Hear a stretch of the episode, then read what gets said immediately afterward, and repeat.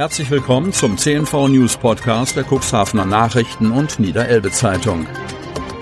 In einer täglichen Zusammenfassung erhalten Sie von Montag bis Samstag die wichtigsten Nachrichten in einem kompakten Format von sechs bis acht Minuten Länge.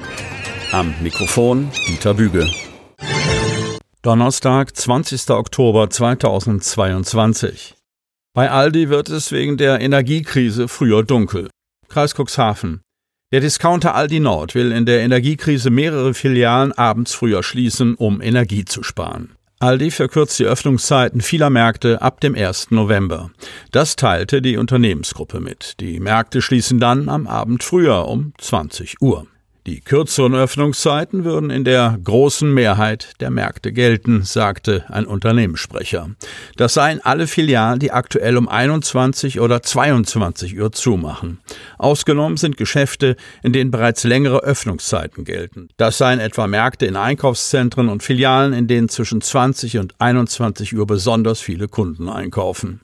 Mit der Maßnahme will Aldi Nord nach eigenen Angaben aktiv einen Beitrag zum Energiesparen leisten. Die neuen Öffnungszeiten sollen den Angaben zufolge zunächst nur für den kommenden Winter gelten. Kunden würden prominent in den Märkten sowie online über die Änderungen informiert. In wie vielen Märkten im Landkreis Cuxhaven die verkürzte Öffnungszeit am Abend gelten soll, gibt Aldi Nord nicht bekannt. Aber die Sonntagsöffnungen im Rahmen der Bäderregelung bleiben davon vorerst unberührt, so der Unternehmenssprecher. Bedeutet, dass die Aldi-Filialen in Otterndorf und Cuxhaven, also Brockeswalder Chaussee und Heinrich-Grube-Weg, auch weiterhin am Sonntag geöffnet haben.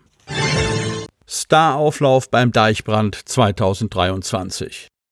Wanhöden. Die erste Bandwelle schwappt über das Deichbrandvolk. Die Organisatoren haben am Mittwochnachmittag die ersten Acts verkündet, die bei der 18. Ausgabe von Donnerstag bis Sonntag, 20. bis 23. Juli 2023 dabei sind. Und einige hochkarätige Namen sind dabei.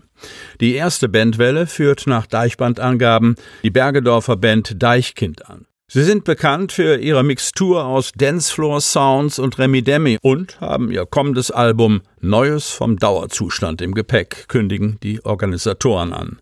Ergänzt wird die Ankündigungswelle durch die selbst erklärten Erfinder des deutschen Humors, Kiez. Die Berliner Rapper hätten mit ihrem aktuellen Album Rap über Hass an der Erfolgsgeschichte der vergangenen Jahre angeknüpft und würden ihre gefühlvolle Randale auf die Bühne bringen. SDP kommt zurück zum Deichbrand-Festival. 2018 haben sie die Highlights ihrer erfolgreichen acht Alben auf der Water Stage präsentiert. 2023 sind sie mit fast 25 Jahren Bandgeschichte und dem aktuellen zehnten Studioalbum zurück, heißt es. Ein weiterer Deichbrand-Publikumsliebling und bestätigter Act der ersten Bandwelle ist Materia. Für den Rapper ist Van Höden mittlerweile nach mehreren Auftritten ein bekanntes Terrain. Der 39-Jährige war zuletzt 2019 mit seinem Pseudonym Masimoto und 2017 als Original beim Deichbrand Festival. 2023 kommt er als Materia mit seinem aktuellen Album Vollkontakt wieder. Tankstelle am Altenwalder Ortseingang wird umgebaut. Überall wird um und neu gebaut, im ganzen Ortsteil Altenwalde. Das fängt schon am Ortseingang an, wo an der bisherigen Starttankstelle ein Plakat den Umbau auf Hochtouren verkündet.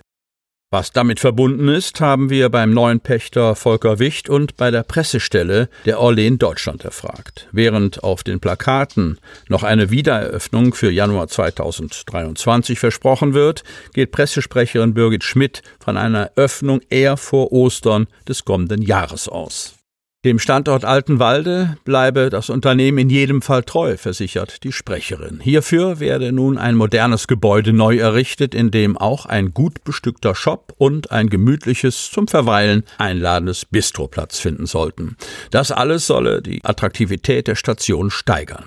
Das gelte auch für die Erweiterung um eine Autowaschanlage. Nicht vorgesehen sei hingegen ein Autoreparaturservice. Umstellen müssen sich die alten Walderinnen und alten Walder mit erdgasbetriebenen Pkw. Sie müssen sich nach Ausweichmöglichkeiten umsehen. CNG wird künftig an diesem Standort nicht mehr zu tanken sein. Stattdessen solle dort dann der Dieselzusatzstoff AdBlue verfügbar sein. Neuer Chefarzt der Geriatrie in Otterndorf. Er habe nie länger als eine halbe Stunde Fahrzeit gebraucht, um zu seinem Arbeitsplatz zu kommen. Das sei auch jetzt so, lacht der neue Chefarzt der Geriatrie. Dr. Hermann Swerlig kennt das Krankenhaus Lantaren und weitestgehend ist auch sein Team dort stabil geblieben. 2018 bis 2021 war er bereits an der Klinik in Otterndorf tätig und er freut sich, an diesem Haus wieder arbeiten zu dürfen. Geriatrie sei immer Teamarbeit, betont er. Und, so Swerlig, es sei erfreulich, dass ich hier die meisten Leute kenne. Dass die Chefarztlücke in der Geriatrie geschlossen wurde, erleichtert den Krankenhausdirektor Andreas Knust sehr. Als 18-Jähriger kam Hermann Swerlik aus der damaligen Sowjetunion nach Deutschland und studierte in Hamburg Medizin. Das war vor 31 Jahren. Sein Studium dauerte von 1994 bis 2001. Seine erste Stelle hatte er als Arzt im Praktikum AIP an der Stader Klinik Dr. Hanken. Später war er als AEP im Josefstift in Bremen. Und er bleibt in der Region verwurzelt. Sieben Jahre war er in Reinkenheide tätig und wechselte 2009 ans Klinikum Bremerförde, erst als Oberarzt, dann als leitender Oberarzt sowie als Leiter der Geriatrie. Bevor er jetzt Anfang des Monats in Otterndorf die Leitung der geriatrischen Abteilung übernahm, war er Chefarzt der Inneren in Nordenham.